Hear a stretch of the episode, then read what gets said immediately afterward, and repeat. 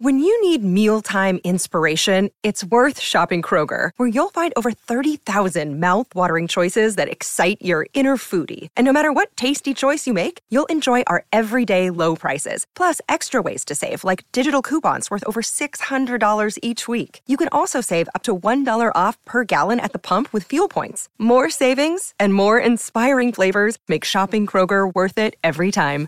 Kroger, fresh for everyone. Fuel restrictions apply.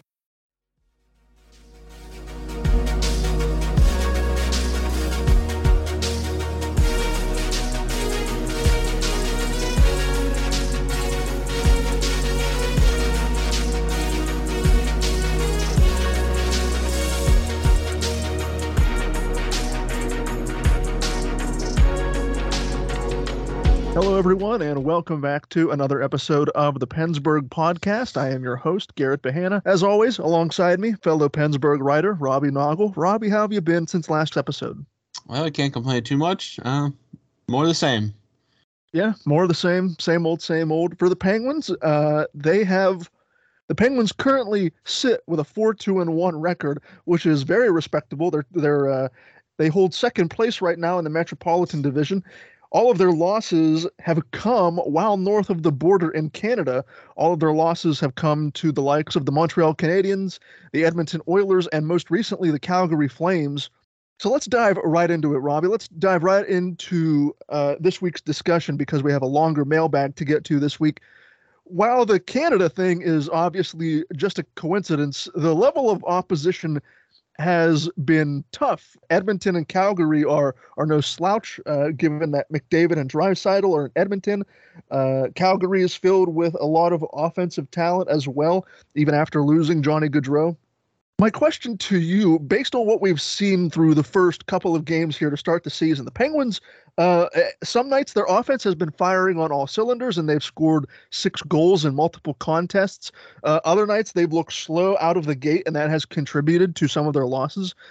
Are you at all concerned right now with their secondary depth or uh, the ability to score if a key player like Jason Zucker or Jake Guentzel goes down because both of those players, as we sit here and record this episode of the podcast, are uh, both dealing with some injuries that have kept them out of the lineup. Yeah, I think we. It's been kind of a topic that has been discussed since the summer and now into the beginning of the season. What do the Penguins have uh, depth wise when the primary scoring goes away? Because as good as Crosby and Malkin are, there's going to be days, there's going to be stretches where they're going to need they're going to go a little dry, and you're going to need that depth scoring to come up. And it it just hasn't like they go out west, and I mean they have a good showing against Columbus. Uh, Columbus, I don't think is as good as what people expect them to be, but they're still. I mean, they got weapons. They're still a decent hockey team.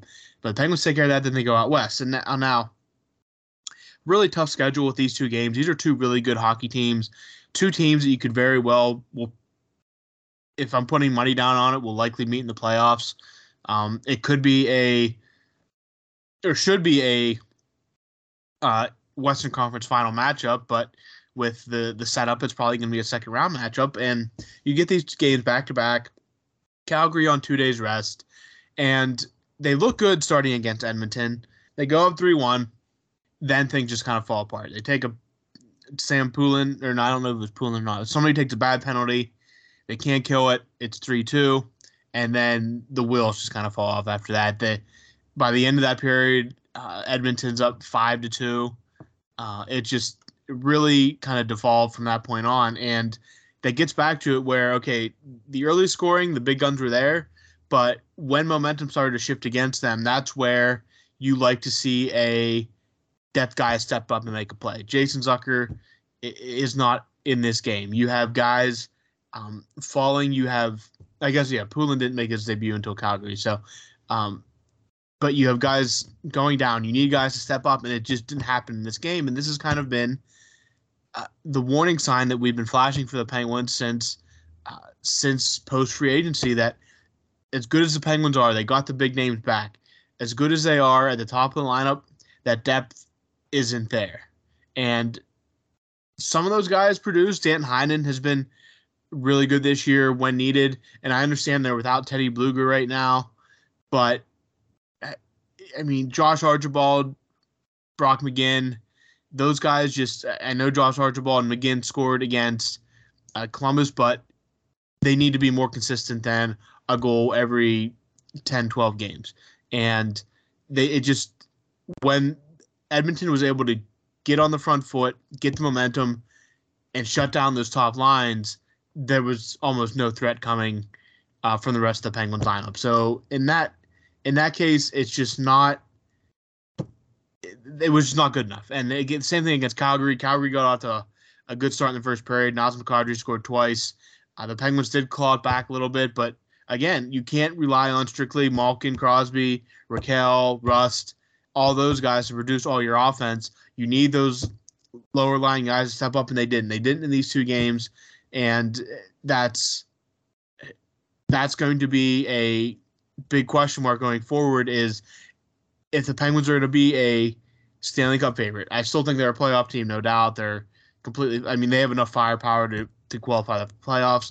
But when it comes down to the nitty gritty, when it comes to games like the Rangers or the the Bruins, Tampa Bay, Florida, Toronto, Carolina, when those game when you need that depth needs to be what separates you. Is that depth going to be enough? And from what we've seen in a small sample size, and especially from uh, Calgary and Edmonton, or yeah, Calgary and Edmonton, it's not going to be enough. And those guys are going to have to uh, find a way to produce more, or Ron Hextall is going to have to find a way to make a move and make something happen. Because, and again, it's a tight cap. I understand that pieces might need to be moved, but it, you, it, if what we've seen so far in spurts has looked really good, but in the long run, I fear it will not be enough to put them over that next hump into true Stanley Cup contender status. Um, when they're when Zucker and Guentzel were there, you could probably get away with it easily. But you're gonna have injuries. We know that. It's the Penguins and it's the NHL. You're gonna have injuries. It needs to be better, more efficient, and needs to show up more than once every dozen games. The Penguins are to be a true competitive team uh, for the Stanley Cup once the playoffs roll around. Uh, it's obviously great to have guys like Crosby and Malkin, but if you look at the past Cup champions, and that includes the Penguins in 2016 and 2017, it wasn't all Crosby, Malkin, and Kessel and Letang. I mean, you had guys like Kunitz, you had guys like Hagelin, Bonino, all of them stepping up to make a difference, and these guys have to figure out if they're going to be that player, and if not, Ron Hextall is going to have some decisions to make here down the line the one thing I took away from everything you just said, and you mentioned it yourself, is the fact that this team is very much top heavy, and uh, their their their top six can go up against the best of them. Now, granted, my concerns are that the top six is quite old. Uh, if you're being led by Crosby and Malkin, who we both agree are still very dominant players, but I think as they get older, the aging curve is going to affect every single player. They're going to need more help from your Brock McGinns, your your Sam Poulins, your Teddy Bluegers, uh, your Josh Archibalds. Uh, is it sustainable? I am of the mindset like you, Robbie. I don't know if it is. Uh, it all it seems to do is take one piece out of the top six, and everything seems to fall apart, and that's concerning. Your, your Brock McGinns and your Josh Archibalds they'll be decent penalty killers and they'll bring a little bit of physicality, I guess. But if they're not going to be consistent scorers, then what's the point? I, am I mean, we've already seen it with with with uh, Zucker and Guentzel both being out. Uh, there's only so much Crosby and Malkin can do by themselves, and it, it just goes to show you the the the inability to get the right kind of depth because everybody wants to harp on, oh, we we need physical muckers and grinders to stand up for Crosby and Malkin. Uh, you know, if something bad happens, which okay, that I, I can kind of see that argument, but at the same time, the one the one thing that matters in this league is you have to score more more goals than the op- opposition. It's not about which team has more penalty minutes on the penalty sheet at the end of the game. If Archibald and McGinn and Blueger, all those guys in the bottom six, if they're not going to be producing offense, then I, why are they on this team? I, I don't need them on this team. Everyone is always so quick to harp on uh, this team is soft and they get injured too easily, and we need a we need a big guy in the bottom six like a Ryan Reaves or whatever. This right here is going to show that, like you said, when when it comes down to it, when you get to the nitty gritty, and you need to rely on your depth in and in specific cases like this, and even when we get into the playoffs, uh, these are very much one-dimensional players.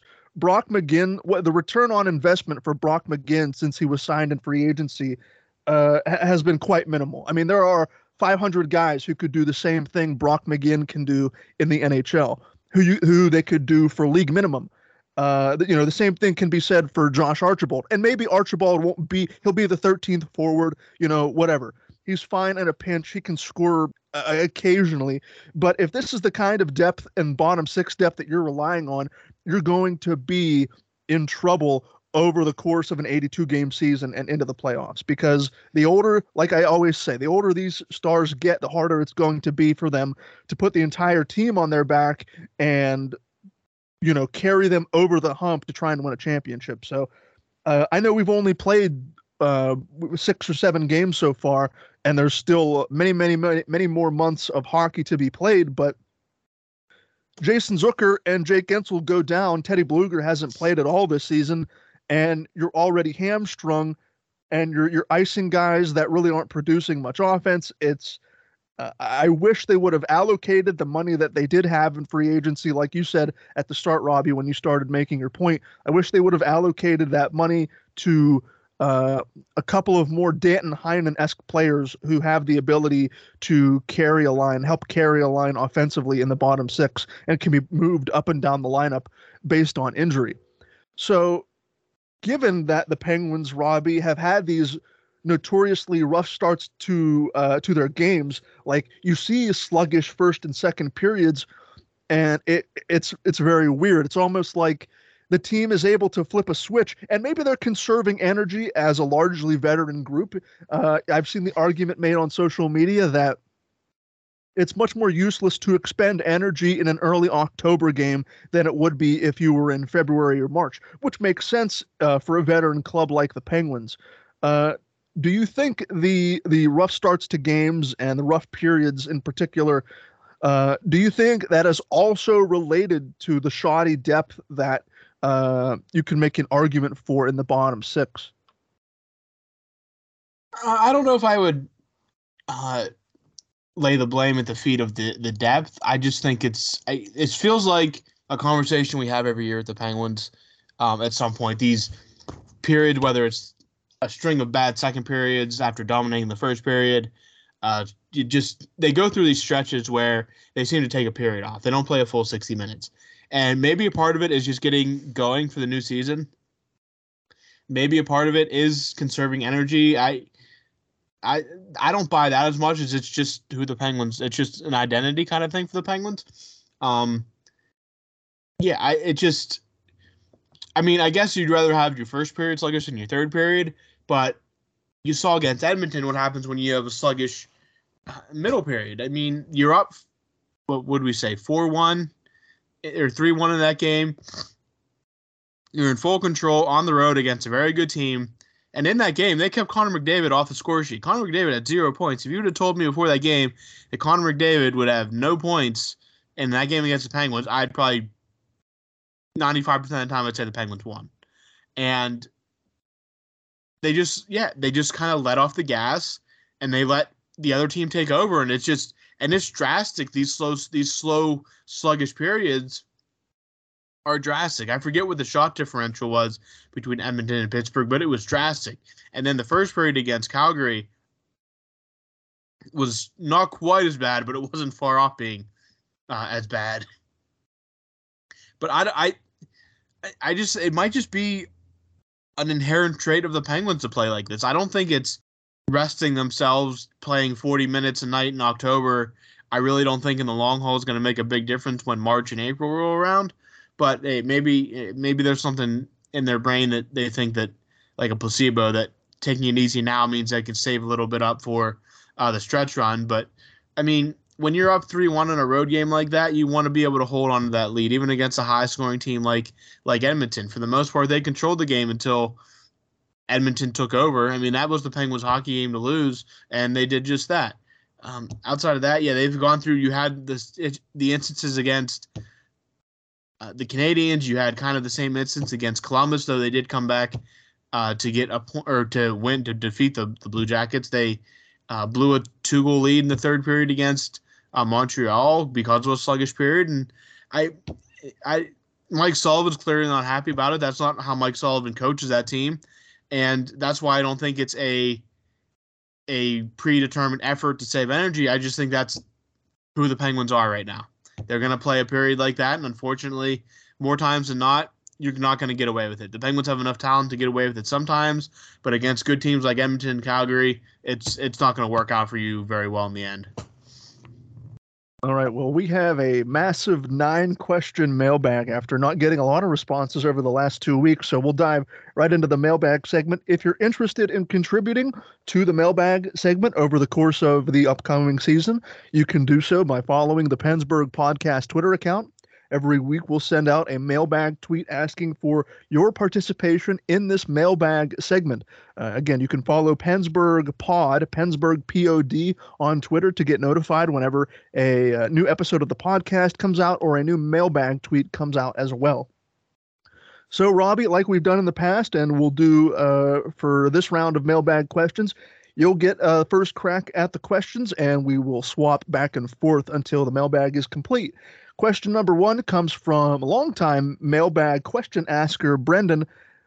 And Brendan asks, We do Valentine's Day and St. Patrick's Day warm up jerseys, but why not Halloween? If the Penguins did uh, participated in with some fun Halloween warm up jerseys, what would you want them to look like? I think anything with uh, why they don't do it is a good, great question. I'm just looking at the promotional schedule here, and they don't really have their first promotion uh, until after. Well, it's on the when they return home on uh, the first. It's Pittsburgh night uh, against the Bruins. Why don't they do Halloween? I, I, don't know. I don't think a lot of teams do Halloween, from what uh, just off the top of my head. But if you were going to do a Halloween type uh, theme pri- or pregame jersey, obviously you'd have to incorporate the black and uh, the black and um, orange somehow. You could do a black base, orange trim, um, or do a reverse and orange base, kind of like the um.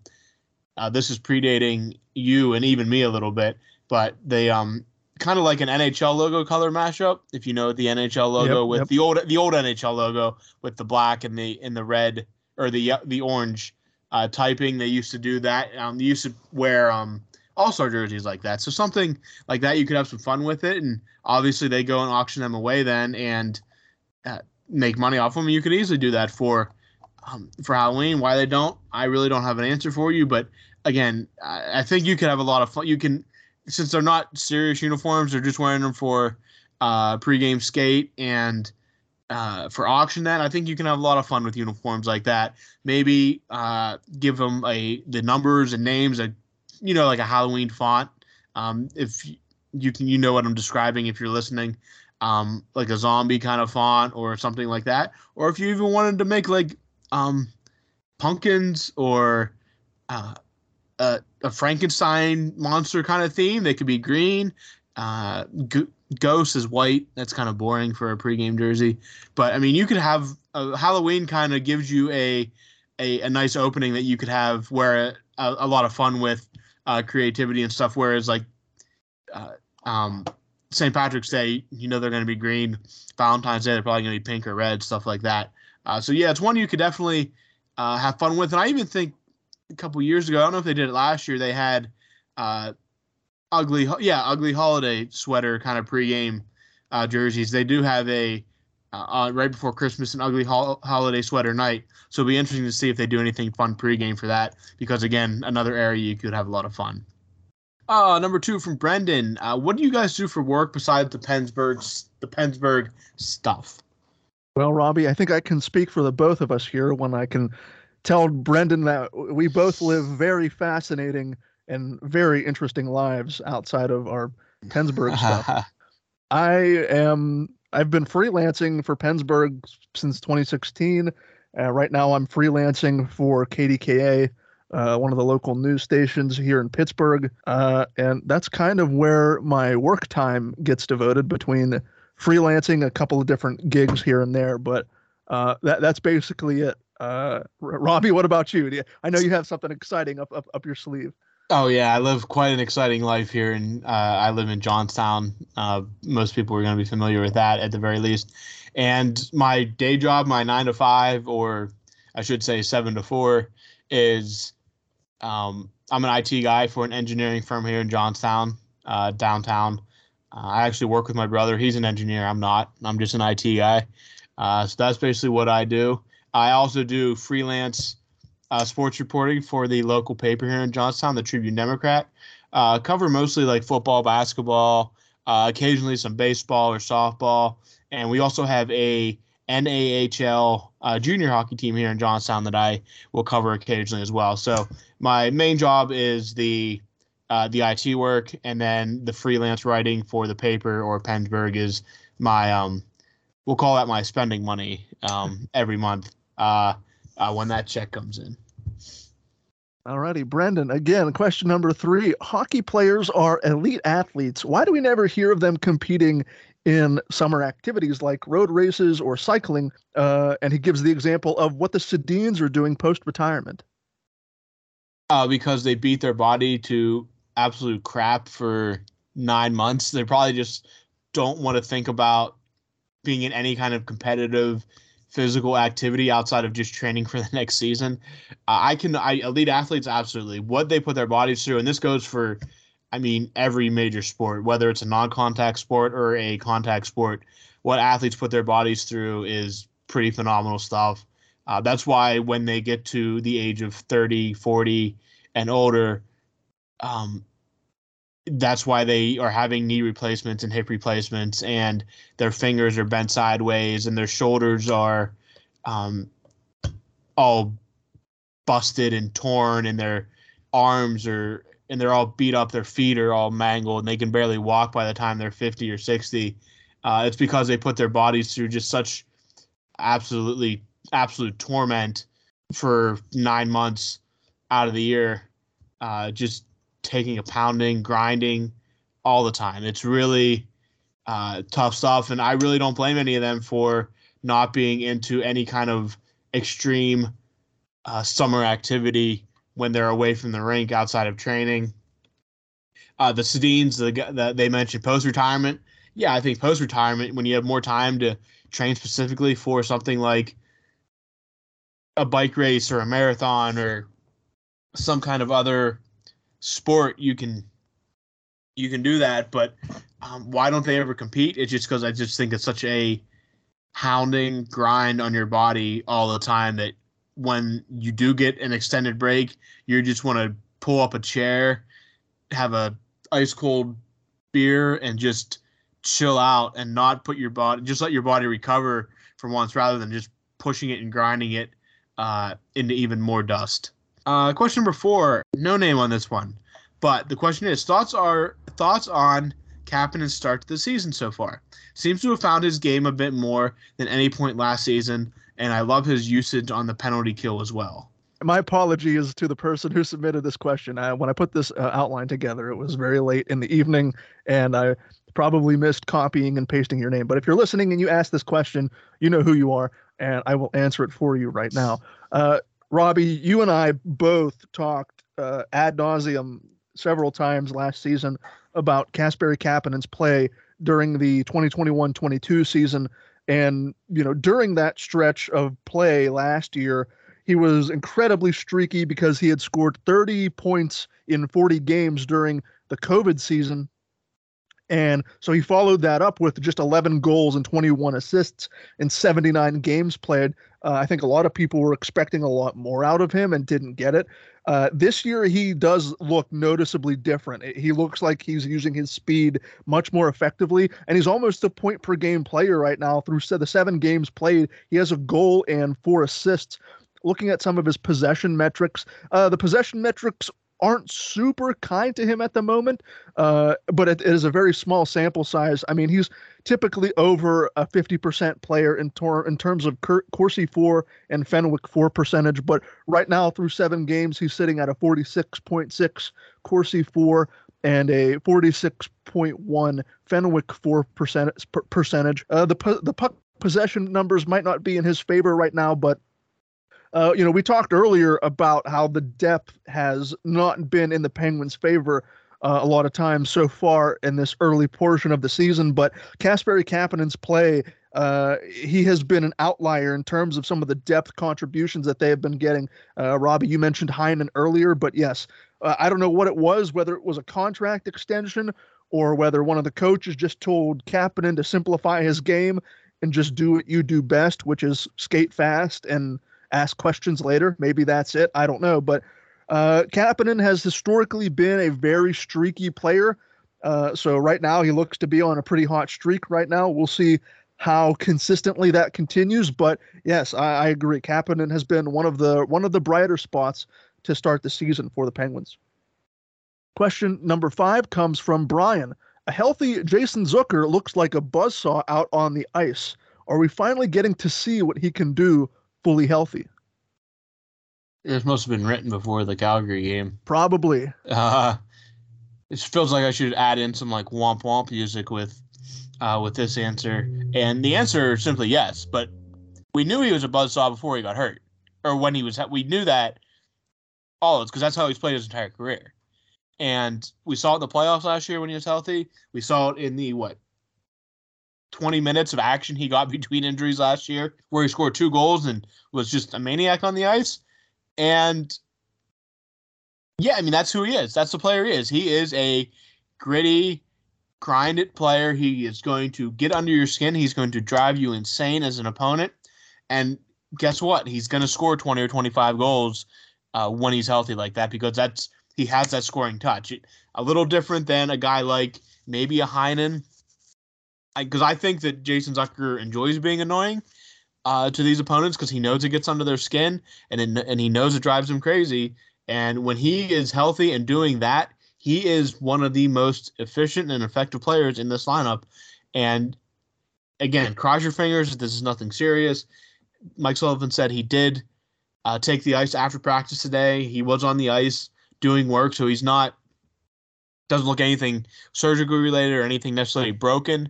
Uh, it's just a hopefully a day to day injury, and by the time they get back home, uh, the middle of next week, he can be back on the ice. But simple, si- simply put, when he's healthy, the player you saw at the beginning of this season is who Jason Zucker is, and it is fantastic to watch because he adds such a distinctive element uh, to this team, and he's played so well with a guy like Malkin that um, having him healthy is such an important part uh, to them. Again, mentioning what we said before, being a tier two or tier one Stanley Cup contender. Uh, question number six, again from Brian. Uh, does Jan Rutta have big shoes to fill being a defenseman wearing the number 44? Yeah, I think uh, the number 44, uh, it's not it's not jersey retirement worthy, but Brooks Orpik will probably go down as uh, the Penguins' best number 44, uh, longtime stay at home defender, always pretty steady big shoes to fill? I don't know. I mean, I think both Orpik and Rutta are similar in that they're more stay at home defensemen. Although I say that, and looking at Jan Rutta's stats, he does have two goals and an assist through seven games played so far. He scored goals in back to back games in the win versus uh, Columbus and the win versus the Kings. So uh, it doesn't look like he's afraid to rip it from the point, which is, which is uh, a positive if, if you're looking for offense. I don't expect him to be a consistent contributor of offense, but uh, I think they're both similar players. But uh, I don't know if I would say big shoes to fill. I mean, everyone who thinks of the number 44 is almost immediately probably going to think of of Brooks Orpik, and that's the kind of impact he had on this team for so long. But I think they're both similar players, and I think both of them fit their roles that they're supposed to serve very well. Question number seven, also from Brian. Is Mike Sullivan the greatest coach in Pittsburgh Penguins history? what kind of legacy do you think Badger Bob would have accomplished had he not gotten sick? Uh, both two good questions, and I'm actually going to start with the second one here uh, about Badger Bob, and it's always kind of like a, a, great what if because what if he doesn't get sick? What do, the Penguins uh, go back to back? Um, you have to. Um, they're going to be in the conversation because they're good enough. They were good enough to win with Scotty Bowman. The talent was still there. There's not much change from that 91 team and that 92 team. Um, and obviously, that's you're the only. He would have been the only coach to win a Stanley Cup in Pittsburgh at that point. Um, how long would he have stayed around? I don't know. Does 93 turn out differently? Um, a bunch of questions that we'll never have answered. And his legacy in Pittsburgh is already what it is now, and that was with one season with the Stanley Cup. What it could have been is, I mean, you're talking. I mean, he's already iconic. So whatever you want to put over that, the fact that he probably deserves a statue outside of uh, PPG Paints Arena just because of what he meant to the franchise in that one season, and he probably deserves like. There's so many younger fans now. That, again, I don't even necessarily remember Badger Bob because I was only he was 91. I was not even two when they won that first cup. So I grew up more of hearing the legend of Badger Bob rather than ever experiencing it. But what, yeah, what he could have done in Pittsburgh if he would not have gotten ill and passed away, he probably, I mean, he would be probably the greatest coach in Penguins history uh, to this point and he definitely, I still think, would argue that he deserves a statue somewhere in the arena or outside of it. And now, getting back to the first question, uh, all that aside about Badger Bob, Mike Sullivan is the greatest coach in Penguins history. If we're building statues, might as well give him a bust somewhere as well because I look what he's done.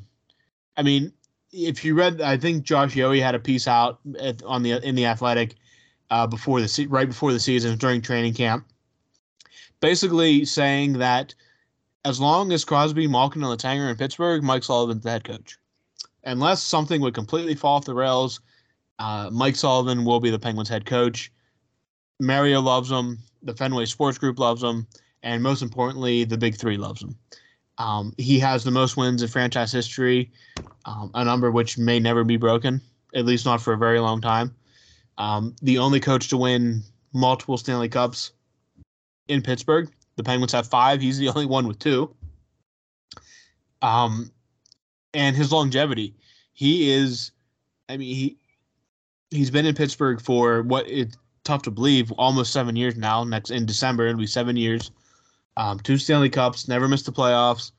Um, just yeah, the most successful coach in Penguins history.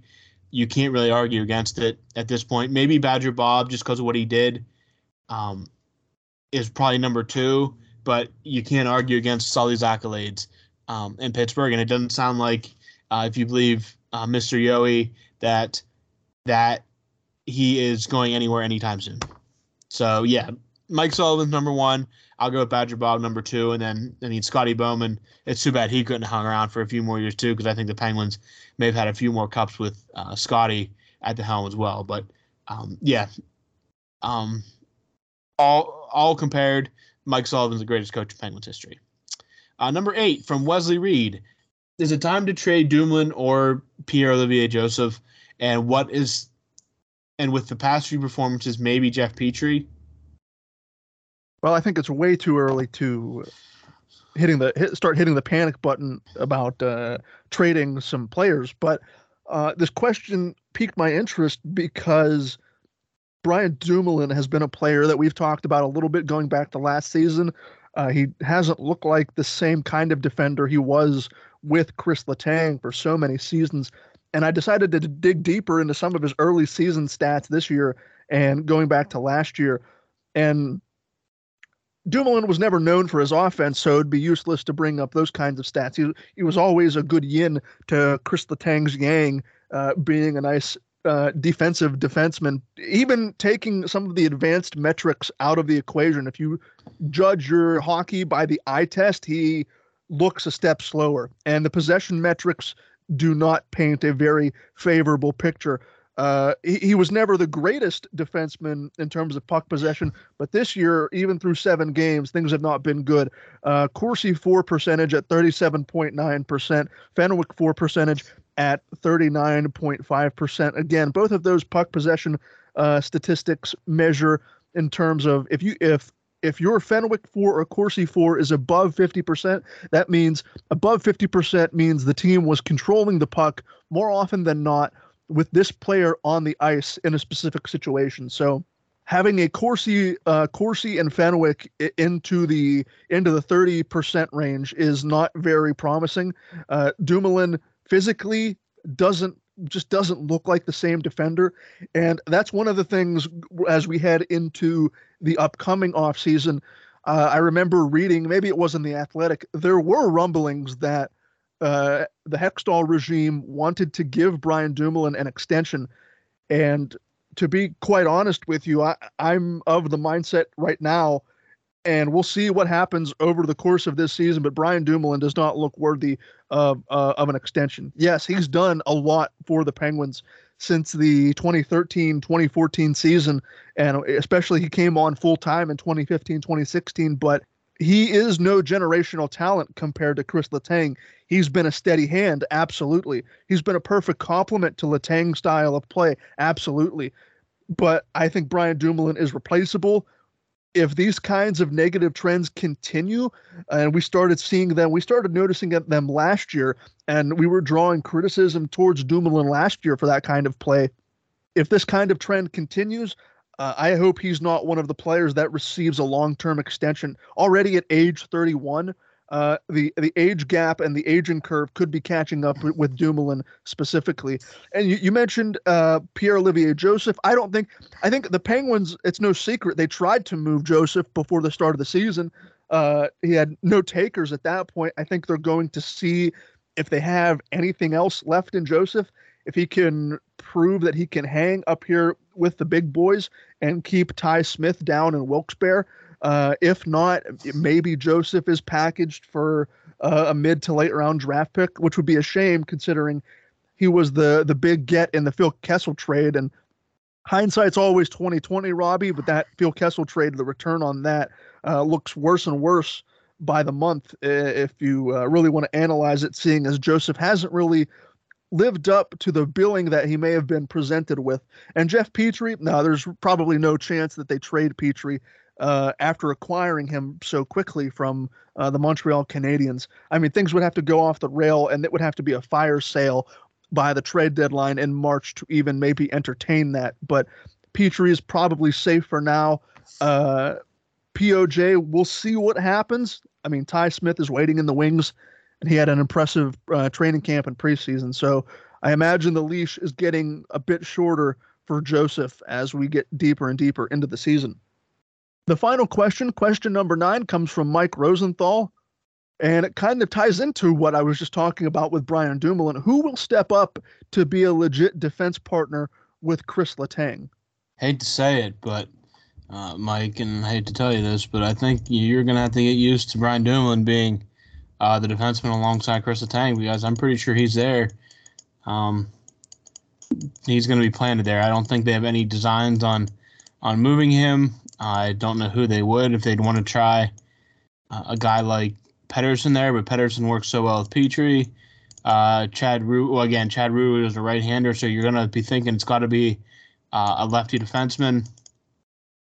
Uh, so I think unless they really want to go wild and try to trade or try P.O. P.O. Joseph there, I really think it's just going to be Brian Dumoulin, and that's just uh, how it's going to be. I don't think there's much that obviously nothing that we can really do about it. We're only we're only fans, and we can yell at the Twitter uh, the Twitter account all we want. Um, uh, props to uh, that team for dealing with all the frustration uh, of, of, of of the fan base, but I think Brian Dumoulin is the yin to Chris Letang Yang, um, for better or for worse. I don't know if I don't really don't think that. Uh, um, Mike Sullivan has any designs on on making any changes. So that's just what we're going to have to live with. It's going to be Chris Letang and Brian Dumoulin on that top pairing, as long as both are healthy. And if both are healthy, that's just going to be what's on the ice. I know Dumoulin's struggling. Um, he has since last season. I just don't see where in the roster or in the farm system or where a move could possibly be made uh, that would change what we're seeing uh, with those two on the ice.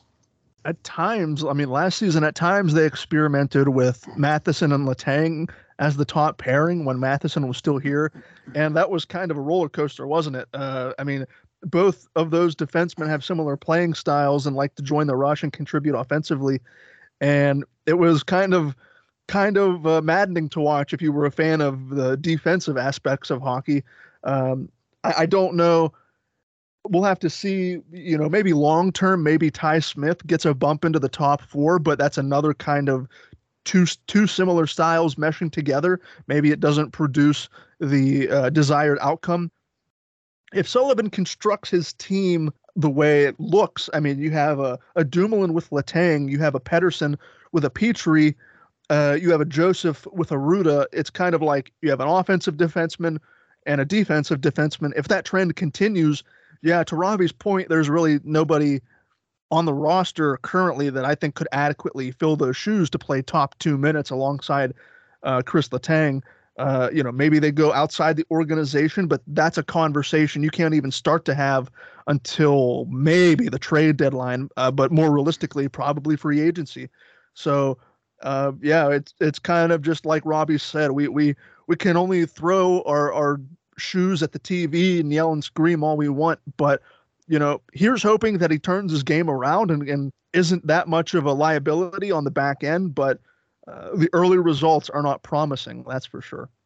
That will do it for this episode of the PensBurgh podcast. Thank you so much for listening. Uh, for Robbie Noggle, I have been Garrett Behanna, and we will talk to all of you again this time next week.